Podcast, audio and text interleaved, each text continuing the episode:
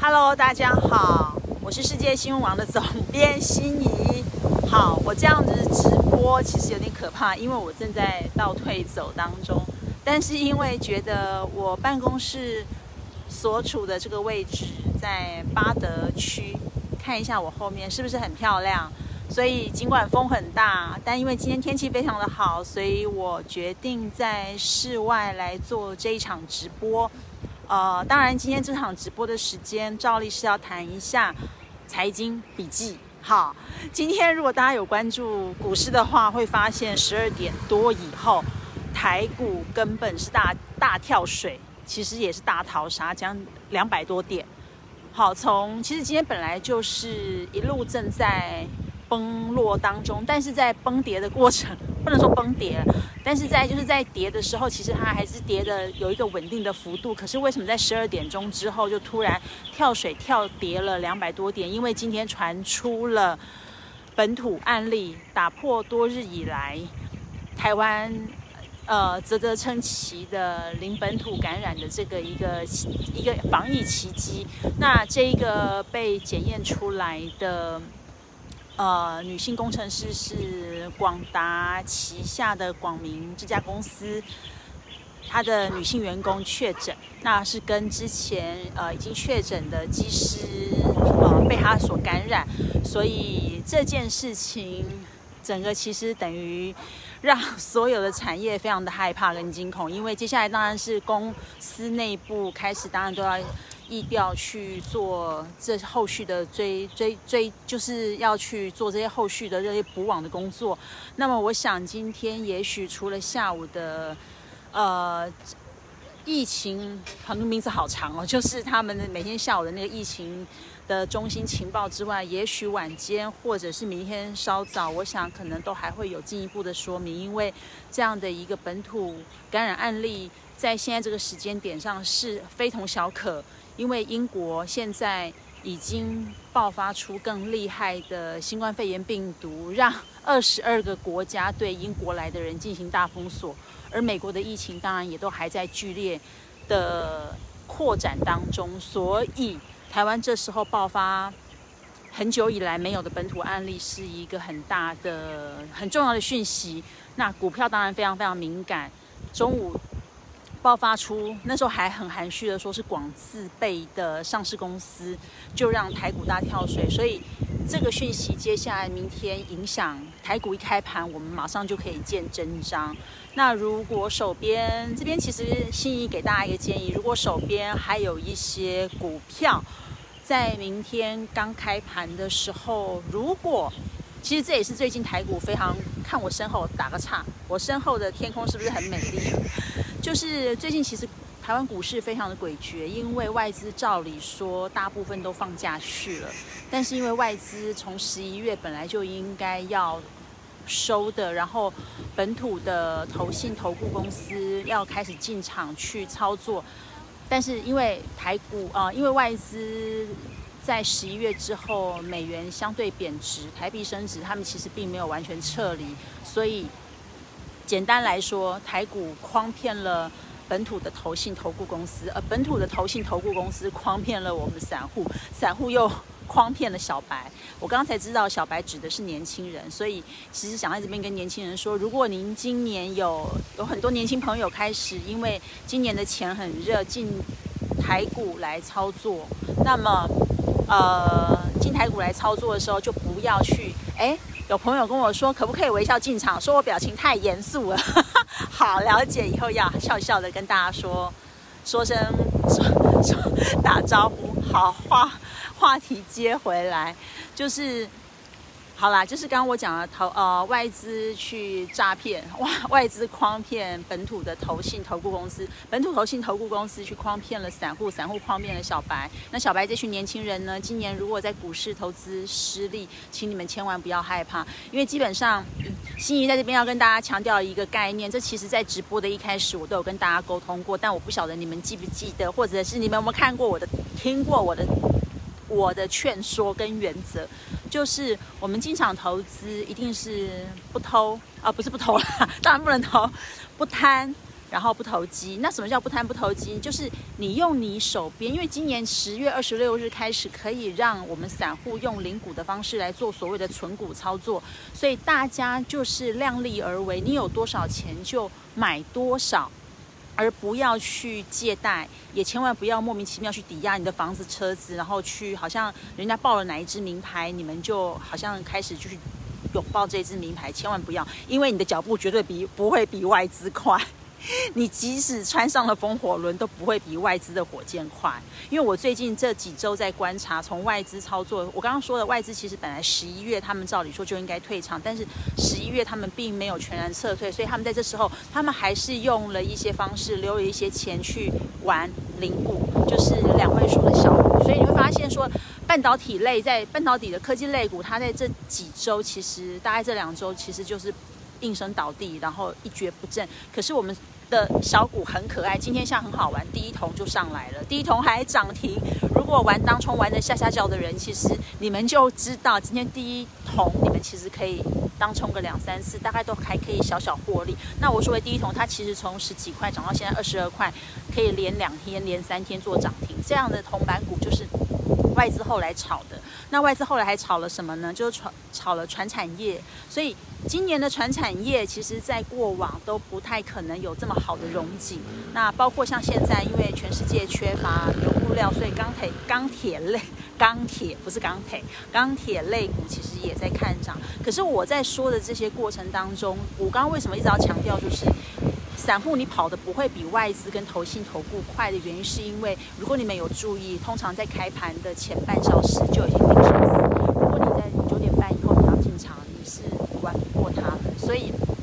当你在九点半以后，你看到哇开红盘，你很开心，你进场，除非你要买下来当存股用，不然你如果拿来做当冲，就会死得很难看。好，那我讲这样的一个大背景是要告诉大家说，其实当然不是不能玩，而是我们用我们呃就是手边有的余裕去操作，所以千万千万不要去呃借贷。然后不要去莫名其妙把你的什么房子抵押，然后去压一个你以为的半导体股，那个真的会很可怕。然后有些人就是因为这样子，之前联发科联发科被外资炒得很热的时候，那时候七百呃七百五以上就全部都挂在那里。然后不要讲就这这两个礼拜，不要讲这两个上个礼拜。国巨也是一个很凄惨的例子，所以如果有人觉得说，哎，要把国巨拿来当存股，那当然没关系，你可以等明年。可是如果你想所谓的存股，你是想放个一个月，其实你现在应该就会觉得心在淌血。好，那我整个说回来，就是要说，其实现在的状态就是，其实股市它是非常非常的敏感，它是人类恐慌指数的绝对风向球。所以为什么今天在中午传出了？呃，广字辈好，现在其实可以讲广明，因为中午那时候讯息还不明。就广字辈的上市公司，他的员工确诊之后，股升股市就应声就。跌了，跌落了两百多点，这个其实非常直接关联。那我们反观今天收，今天清晨收盘的美股，其实应该讲是昨天了，就是美股其实是漂亮的。我们一般不是说台股都跟着美股走，为什么美股那么漂亮，而台股没办法反应呢？因为现在全世界疫情很可怕，所以加上台湾有本土，所以美股昨天收盘再怎么漂亮都不卡抓了。昨天美股为什么昨天美股可以那么漂亮？是因为他们已经缠斗很久的。九千亿美元折合台币二十五兆的纾困贷款这件事情，在美国大选之前，就是从美国大选一整个一直打下来，这两三个月其实已经谈了很久。那终于，终于在这个参众两院，他们的多数党就是呃民主党领袖，他们终于有了一个共识，呃过关。所以每个人确定可以领折合台币，他们是呃美金六百块，可以领折合台币就是大概将近一万七，所以每个人可以先拿到这笔钱。那当然这件事情一定一定会振奋，相当振奋美国人的人心，因为有钱进来了嘛。可是这当然都是一个短期的，大家去想想，去想象，就是我要给这么多人这么多的钞票。现在在美国狂印钞票，现在看起来股市也都上来了。那么接下来呢？可以想见的，钞票那么多，呃，就呃就就就开始不值钱了嘛。所以黄金相对也上来了。那接下来大家可能也觉得很奇怪，就是说，哦，我之前一直在说比特币这件事情。比特币本来其实前几天都很很快的，一下子就从呃，我记得是两万，然后两万三，然后顶破两万四回弹下来。为什么这两天会掉下来？因为美国又发出明确的讯息，就是要实名制。那其实这个当然，我觉得也可以让这些巨鲸们、华尔街的大户们浇他们一盆冷水，让他们醒一醒，